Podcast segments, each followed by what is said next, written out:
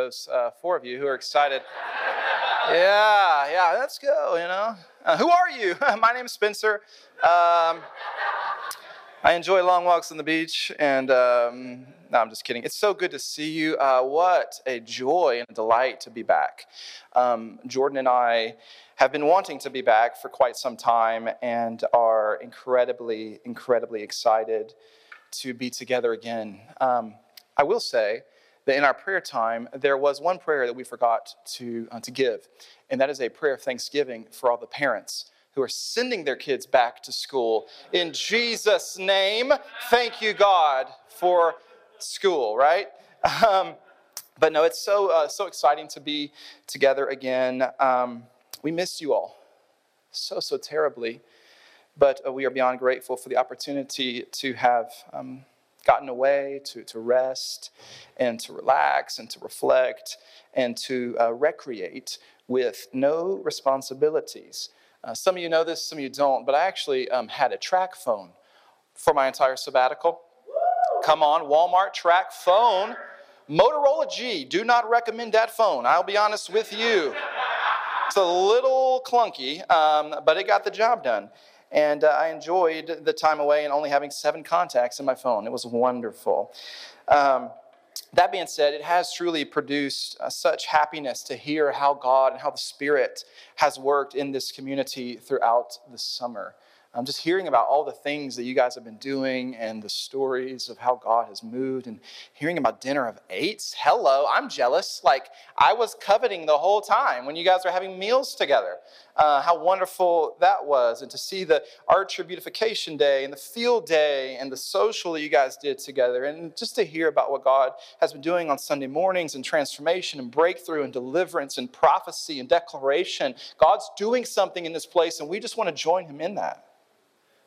We just want to continue on in what He is doing in this community. Now, you may be wondering, how was your sabbatical? Did you experience divine revelation from the manifest glory of God on Mount Sinai? Um, no, we did not experience, uh, you know, a firework display of glory on a mountaintop uh, in Israel.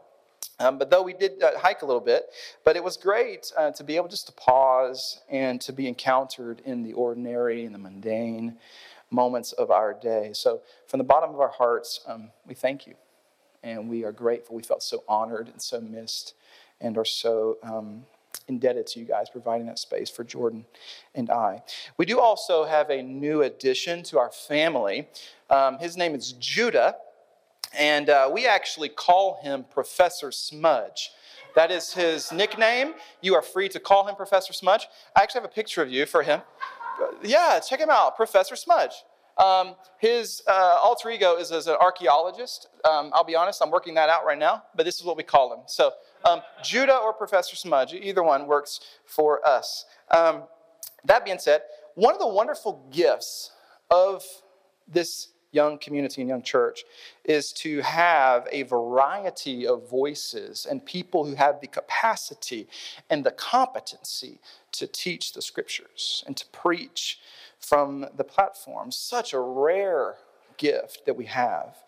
Uh, and each summer during ordinary time, which that's the season we're in in the liturgical calendar, ordinary time, which I love that the calendar gives half of the time to the ordinary. God will meet you most likely and most of the time in the ordinary spaces, not the extraordinary. He whispers and he moves in, in very simple ways. But in ordinary time throughout the summer, we usually try to walk slowly through one of the 27 New Testament books. You know, last year we went on a, a journey through Romans. Some of us are still recovering from that journey through, through Romans. And this year we have been in the book of Hebrews though I don't know if it has been uh, any easier than Romans. but thankfully, uh, all during my sabbatical, All these other wonderful voices have done the heavy lifting in navigating the complexities and the challenging aspects of this letter or this sermon. And I was left with uh, wrapping things up with the easiest part, addressing the last two chapters Hebrews chapter 12 and Hebrews chapter 13. So thank you for all of you who did the heavy lifting that I don't have to do. I'm very grateful for that. Um, Hebrews at a high level, just a quick overview, is broken down into five main parts chapters 1 and 2, chapters 3 and 4, chapters 5 through 7, 8 through 10, and 11 through 13. I'm not going to summarize all of it. You can totally go back, and I would encourage you to go back and listen to the podcast or just go watch the Bible Project. It's very helpful as you study the scriptures uh, in your own time. Uh, learning is a practice in our community, a rhythm, and we want you in the scriptures. But the verses that sum up all of Hebrews and provide kind of the direction are in just the first few verses in Hebrews chapter 1. And I want to read those to you once more, once again. Here's what it says the first few verses in the book of Hebrews. In the past, God spoke to our ancestors through the prophets at many times and in various ways. The direction of Hebrews, in some ways, feels like it's looking to the past, into history.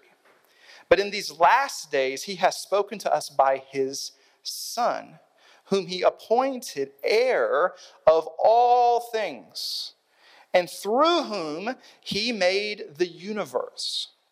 Colossians 1 speaks to the reality that Jesus holds all things together, that he is the center of the entire created cosmos. And all of the created world was made through him. The Son is key emphasis here the radiance of God's glory. Someone say radiance the radiance, the brilliance, the beauty, the power of God's glory, his, his beautiful power. And he's the exact representation or the character, the image of his being, sustaining all things. Once again, it connotes the idea of holding or bearing all things together at the center of the cosmos, meaning if you remove Jesus of Nazareth, all things will in fact disintegrate and fall apart. Not just in our own personal life, but in all of the created order in the created world. This idea also connotes the idea of leading. He bears the weight of leading creation into a specific direction. And he does so by his powerful word. Remember, all of the world came into existence because why? God spoke it into existence. After he had provided purification for sin, he sat down at the right hand of the majesty in heaven. Notice this royal language, dare I say, sovereign language presented here in Hebrews. So he became as much superior to the angels as the name he has inherited is superior to theirs. The underlying principle that we want to take away from this whole book, in all of its complexity, is the supremacy or the superiority or the centrality of Jesus the Christ. Jesus of Nazareth, the incarnate one. But I just wanted to point this out for us briefly that the writer of Hebrews, which we have learned all about the historical context and connection to Israel's history, prophecies, and laws, is saying to us, the reader, that Jesus fulfills all things, is above all things, and the entire cosmos was created and is sustained through him. But even more so, the promises of God to Israel find their ultimate satisfaction and fruition in Messiah Jesus.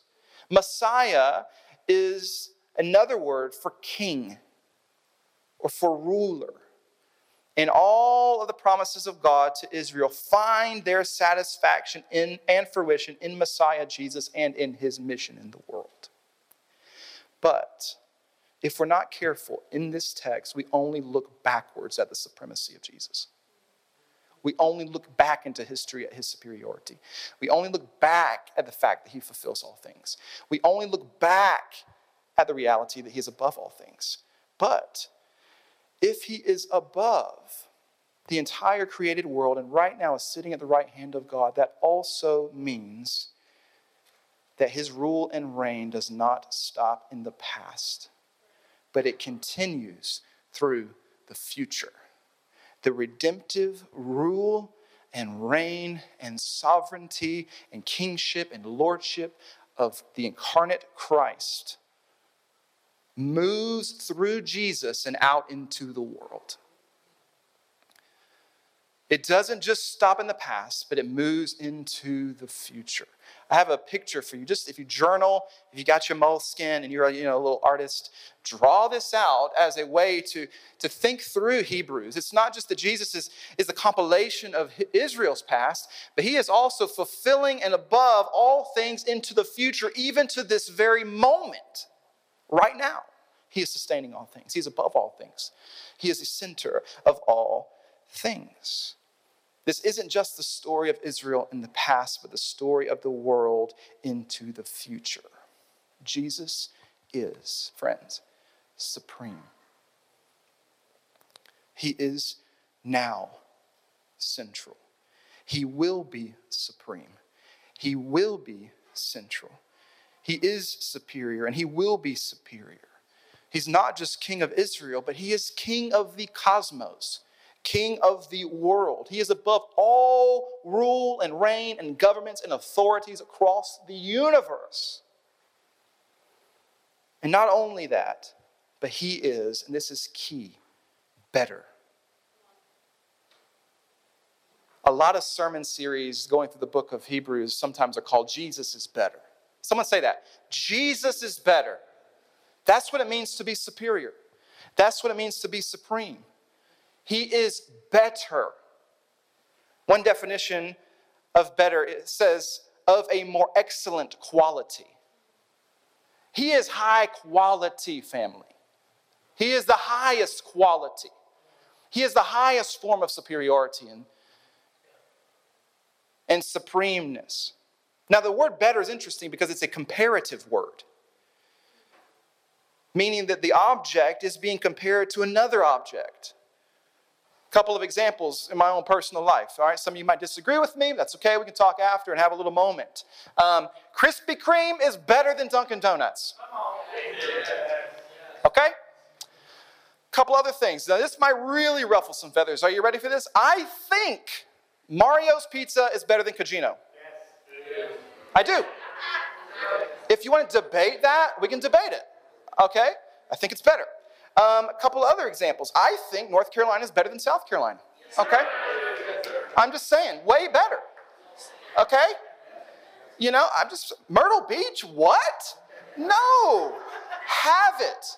Have it. Okay? If that offends you, you thanks for coming today. It's good to have you. Um, another quick example um, Marvel is better than DC. Okay? You got me? So, why? Because we think that the quality, is better. Okay? The quality is better. It's a word of comparison. And the very fact that Jesus is called superior or better requires us, all of us, to ask this question in almost every decision and desire that we face as individuals and human beings, especially as the people of God. Does Jesus have a better way? in every decision and desire and behavior and moment that you face in your life where you're at a crossroads, you have to ask the question Does Jesus have a better way? You're, you're forced because he is superior. If you trust the scriptures, you're forced to ask that question Does he have a better way? When you're conflicting heart and intuition clashes with his wisdom and teaching, we have to trust that his vision is better than our own. When your chaotic inner being clashes with what Jesus is calling you and I to, we have to trust that his vision is better than our own, it's more superior.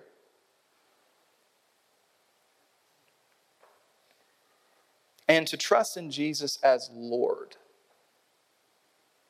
which is salvation, by the way, fundamentally is a yielding of our own sense of self autonomy and self authority. And this is anathema in 2023. This is like heresy. Like we're the heretics of culture.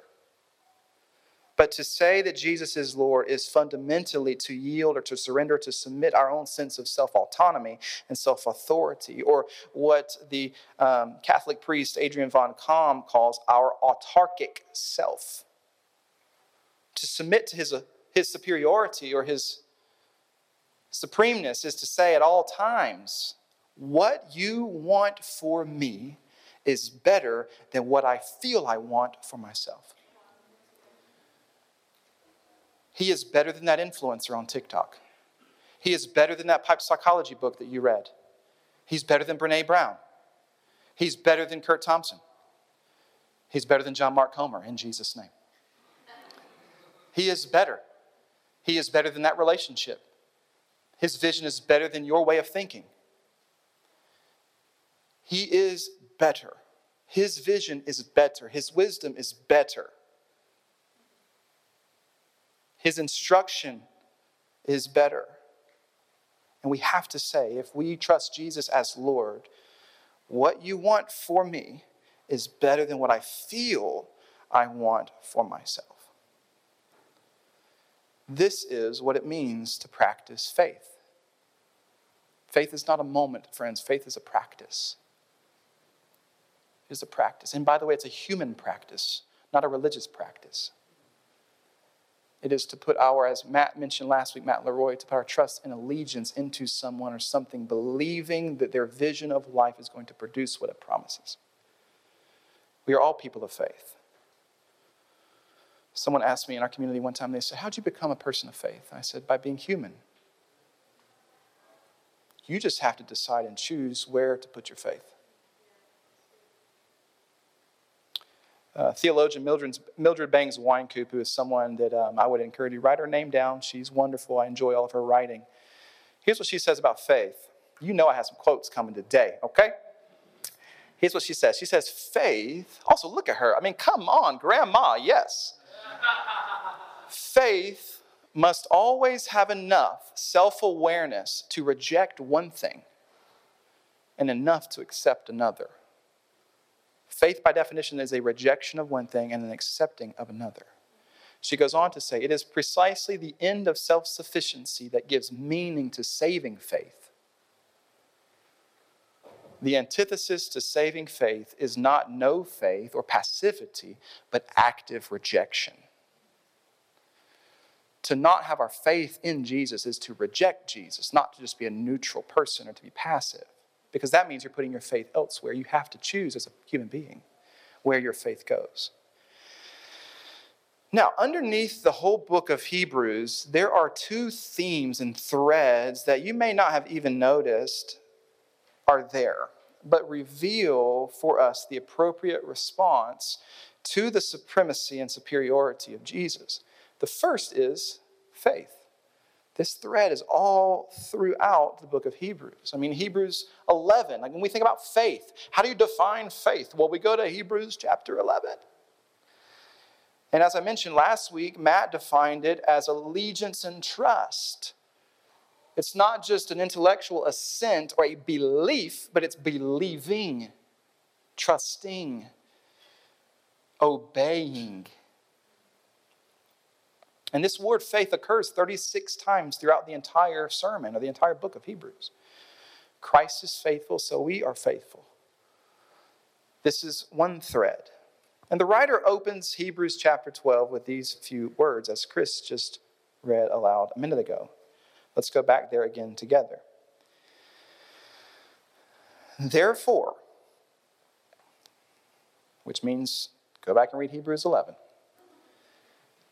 since we are surrounded by such a great cloud of witnesses.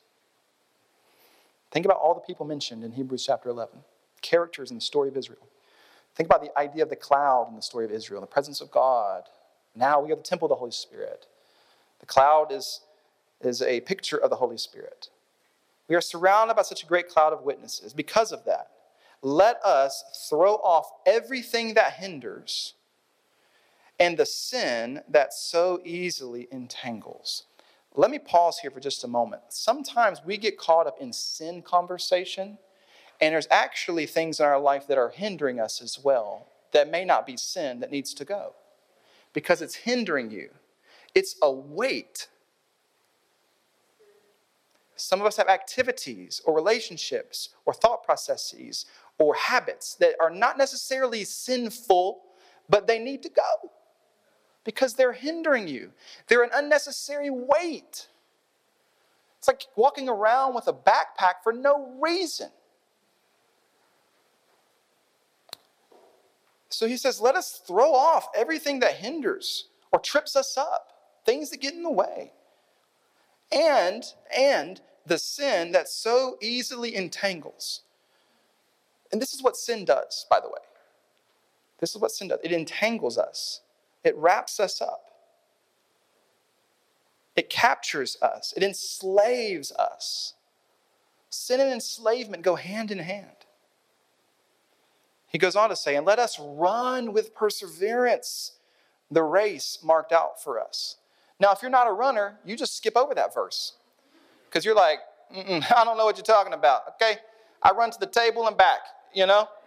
Um, but there is this picture all throughout the New Testament of, of running, of a race, of a journey. But specifically here, when this writer is writing to a group of people who are being physically persecuted, he is saying, run with perseverance. Be steadfast. Keep going. Don't give up. You got this. Come on. Come on. Keep going. I don't care how slow you're going. Keep it up. I love seeing people on the side of the road run, like run, who you can, who you know they ain't running a while. Their form is terrible, and it's like, are they walking or running? We're not quite sure, um, but they're doing it. They're doing it, and we're in our car, being judgmental and condemning. Some people, I'm like, why did you have to wear all of that gear? You know, like I can tell you ain't running a week or a year or two years or whatever it may be, you know, like, but they're doing it. And there is this call throughout the entire New Testament for you and for I to run and to keep going. It's hard. Let me just tell you something. Following Jesus is hard. It's difficult. And some of you weren't told that in your formation. So when it got hard, you're like, oh, yo, peace out. See you later. When it got hard in church, dipping. When it got hard in the relationship, peace out. When it got hard in terms of the sin that entangles you, that you thought was better, that actually is enslaving you, ah, peace out. But then I ask, how's it going now? Is there a better alternative? There's not. Why? There's not. It causes death. Okay? Look around the world. Run. Continue in the journey. Persevere. There is a journey marked out for us. That's why we're called Emmaus. It's a journey of healing. It's a journey of process and transformation. Keep it up. Salvation, to me, friends, here's my theology of salvation it's not just a moment, but it's a journey. It's justification and sanctification. It's a whole process that we enter into. We were saved, we are being saved, and we will be saved. It is a journey that we are in. We have to persevere. So, how do we do that? We fix our eyes. Somebody say, fix our eyes. Yes, on Jesus. But we just read in Hebrews 11 that uh, faith is actually um, having evidence in the things that we can't see. What the author is getting at here is that our heart and our mind must turn its attention from one thing to another. They must attach themselves to something else, specifically here, Jesus. To fix our eyes on Jesus is to turn our attention from one thing to another. We have our attention, our focus, our mind, our heart oriented on Jesus. When we get distracted and tempted over here, we reorient our mind. And guess what happens? It's wild how in our own brain new neural pathways are created. turn our mind and our attention to Jesus. That's what keeps us going. He's the pioneer and he's the perfecter of faith. Now, the NASB says, the New American Standard says that Jesus is the author of our faith, the author and perfecter of our faith. And I find that utterly compelling for two main reasons. Reason number one is that to be an author assumes a story. To be an author assumes a story, assumes a narrative, does it not? And the second is that the word author is the prefix of the word authority. So to be an author assumes a story. We are in a story, a larger story, much bigger than our own, of which Jesus, based on the passage, is the author, the pioneer, the originator. And that the word author is the prefix of authority. So, to have faith in Jesus is to submit to him as the authority of our story. He is the writer of your story. You aren't. He is the originator of all of life and your story. Adrian Van Kaam says, I need to, you and I need to come to an awareness of who I am in relation to my divine origin. You did not create yourself. You know how I can prove it? Everyone in here has a belly button. I heard that analogy over the sabbatical, and I was like, that's so good. To be reminded that you did not create yourself. Look at your belly button. So good. And weird at the same time we have to be reminded of our divine origin. He is the author and he is the originator of our story and the story of the entire world. And as the writer, he moves this story of redemption, not just our own, but all of history, toward completion, towards wholeness, and to perfection. Jesus is a finisher. He doesn't start the process and not finish, he always completes it. He is going to complete this large story that he is writing. Anybody here struggle to finish things? Like you're a great starter. You're like, I'm going to do it, you know, and three weeks go by and it's not been finished yet. Like, I get, I get that. I'm that way. Dramatic starter, not a persistent finisher. But I'm working on it. I'm in process. Over sabbatical, I started to cut a trail through my woods because I'm an outdoorsy woodsman, if you did not know. Um, I'm offended at your laugh. But uh, I began the process of cutting this trail through my woods, but I have not yet finished it. Jesus is a finisher. He hasn't just started the work in your life and dropped it, He will finish it as you allow Him. He hasn't just started the act of new creation and redemption by way of the inauguration of His kingdom through His death, burial, resurrection. He will finish it all. He is a finisher. So the first response, flowing under Hebrews, is faith. It's the first thing, faith. It seems simple, but there's a lot of complexities to what faith is. But the second is this it's holiness. Holiness. Holiness might be one of the least taught on doctrines in all of the scriptures we live as though it isn't there. We kind of gloss over it. It's like a, a socially awkward friend that you brought to a party that's in the corner just standing by himself. It's kind of weird. And you're like, I'm, what's, what's he doing over there? You know, like let's just not even pay any attention to him. That's how it feels. It's old and crusty and stale and has terrible PR. Think about it. What comes to your mind when you think about holiness? If I were to ask you, how are you doing at being holy? How would you respond? I found it interesting. Um, the Google Ngram viewer. Has anybody ever used that? The Ngram viewer, where it shows word usage over a span of time. Anybody ever found that before? It's very interesting. This is, this is what it shows for the word holiness over the last 250 years. the usage of the word in documents and books and scanned articles. Look at that drop off. Do you know what's happening in the late 18th century and the early 19th century? The last revival, the Second Great Awakening. Massive movement of God happening in the early 19th century and late 18th century. Look where holiness was in its usage. What's happened since then in the Western world? A slow drip and decline. What's happened with holiness? It parallels its decline. Something to this. Something to this.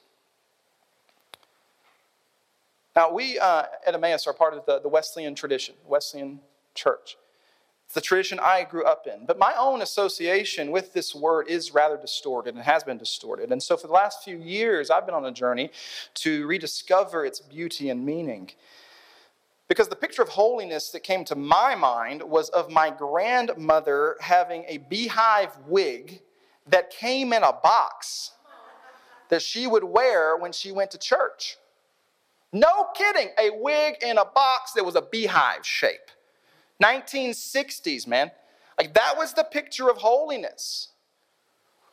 No jewelry, no makeup, no jeans, no movies, certainly no dancing, no cards, and really no fun at all. That was what holiness is. And that might be what you think of when you think of the word holiness. A 2006 Barna study called uh, The Concept of Holiness Baffles Most Americans revealed a couple of things for us as people of God in the Western world. Although this is a little dated, I don't think it's gotten any better since then. So check these results out.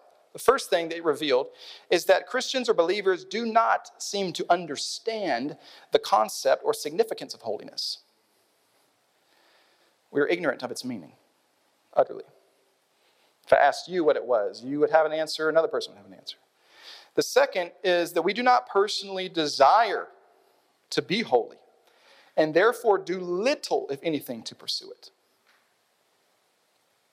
It's a research study across thousands and thousands of believers in the US. However, this is very encouraging. The data identified a remnant that understands holiness, wants to live a holy life, and is engaged in its pursuit. The piece said this the challenge to the nation's Christian ministries is to foster a genuine hunger for holiness among the masses who claim they love God but who are ignorant about biblical teachings regarding holiness. There is a remnant of people. There have always been a remnant of people throughout the history of the church and the people of Israel.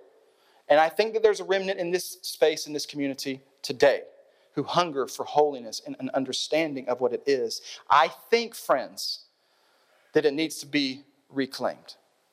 It must be. If you want revival, if I want revival, if you want renewal, and I want renewal in the world and in the church, then we have to reclaim holiness. It's not just going to be from one large, big worship event in a stadium, it's going to be ordinary, everyday holiness. Look at history. Look at it. We have to reclaim it. And I'm a 30 year old pastor.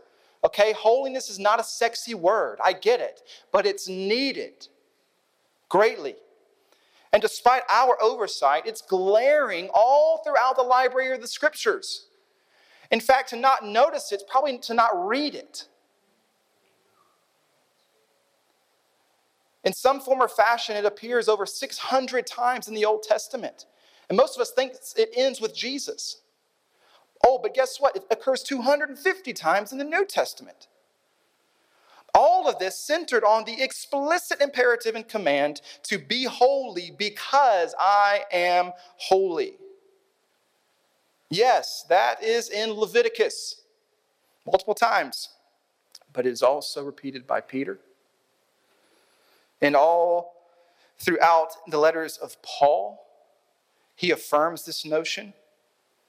And all in this book of Hebrews, over 20 times throughout the letter and sermon. Most clearly stated in Hebrews 12, verse 14 make every effort to live in peace with everyone and to what? Be holy. For without holiness, no one will see the Lord. Without holiness, you won't and the world won't experience the goodness and the power and the manifest presence of God Almighty.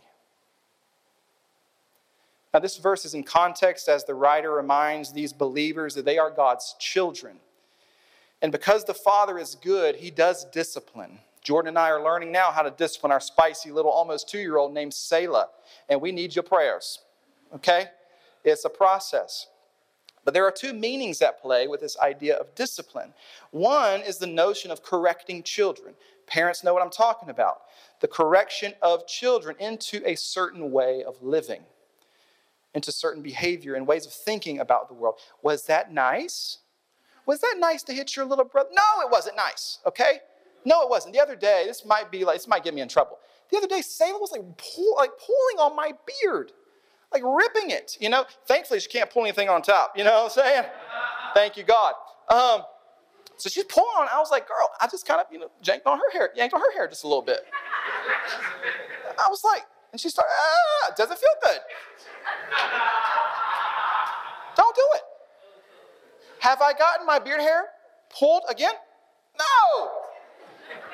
I had to do some correction. If you're like, I don't like his parenting techniques, then I'm sorry, okay? Your kid's wild. But anyway. okay.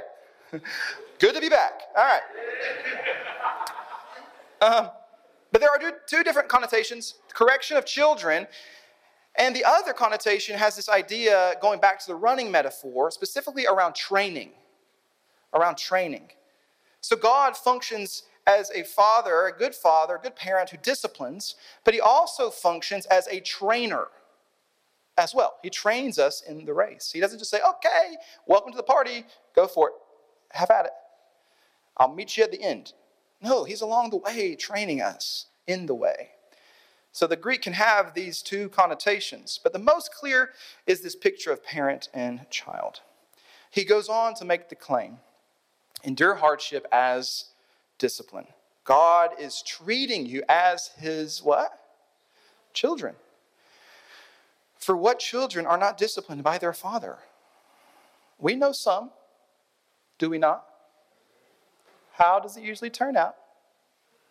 I don't know that it does that well. We can, we can, we can debate it. If you're not disciplined, and everyone undergoes discipline, then you are not legitimate. He's saying if you're not disciplined by the Father, then you're an illegitimate child. Not true sons and daughters at all. Moreover, we have all had human fathers who disciplined us and we respected them for it. Now, some of you are probably very triggered by this right now because of your father. And I, I, I want to be very sensitive to that. The Father is full of love and compassion and mercy and grace, and He corrects out of that posture. There are various ways to correct and to discipline. I think we know the ways that worked on us and didn't work on us as children. I know the ways, I'm learning to know the ways that Selah responds or doesn't respond to discipline. He disciplines with love. And he invites us into intimacy that does change us and trains us and corrects us. But it says, We have all had fathers who discipline, and we respect them for it. How much more should we submit to the Father of spirits and live? They disciplined us for a little while as they thought best, but God disciplines us for our good. And part of faith is to trust that that's true. And that's hard. That's challenging. I get it. It's very difficult.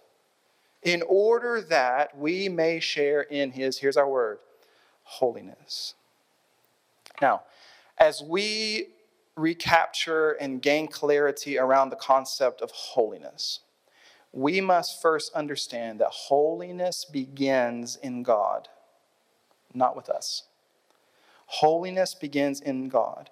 Even in the call to be holy, it is because I, the Lord your God, am holy.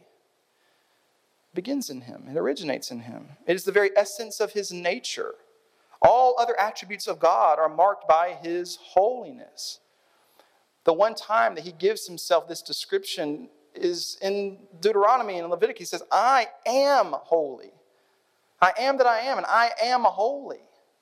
Even his love, he is love, but his love is holy. All other attributes of God are marked by his holiness. Literally, it's his first name the Holy Spirit. It's right there. Begins in him. And the writer of Hebrews is saying, God, who is our Father, trains and corrects us so that we can participate and share in this holiness. Sharing in his essence or in his innate character, in his being. Now, the word share in this verse can also be translated as to be partakers of. To be partakers of. The Greek word is metalambano. Can you say that? Metalambano. Great, wonderful. Making sure you're awake. Um, the word is actually an eating word, it's a meal word. It means to eat with, or to commune with, or to receive.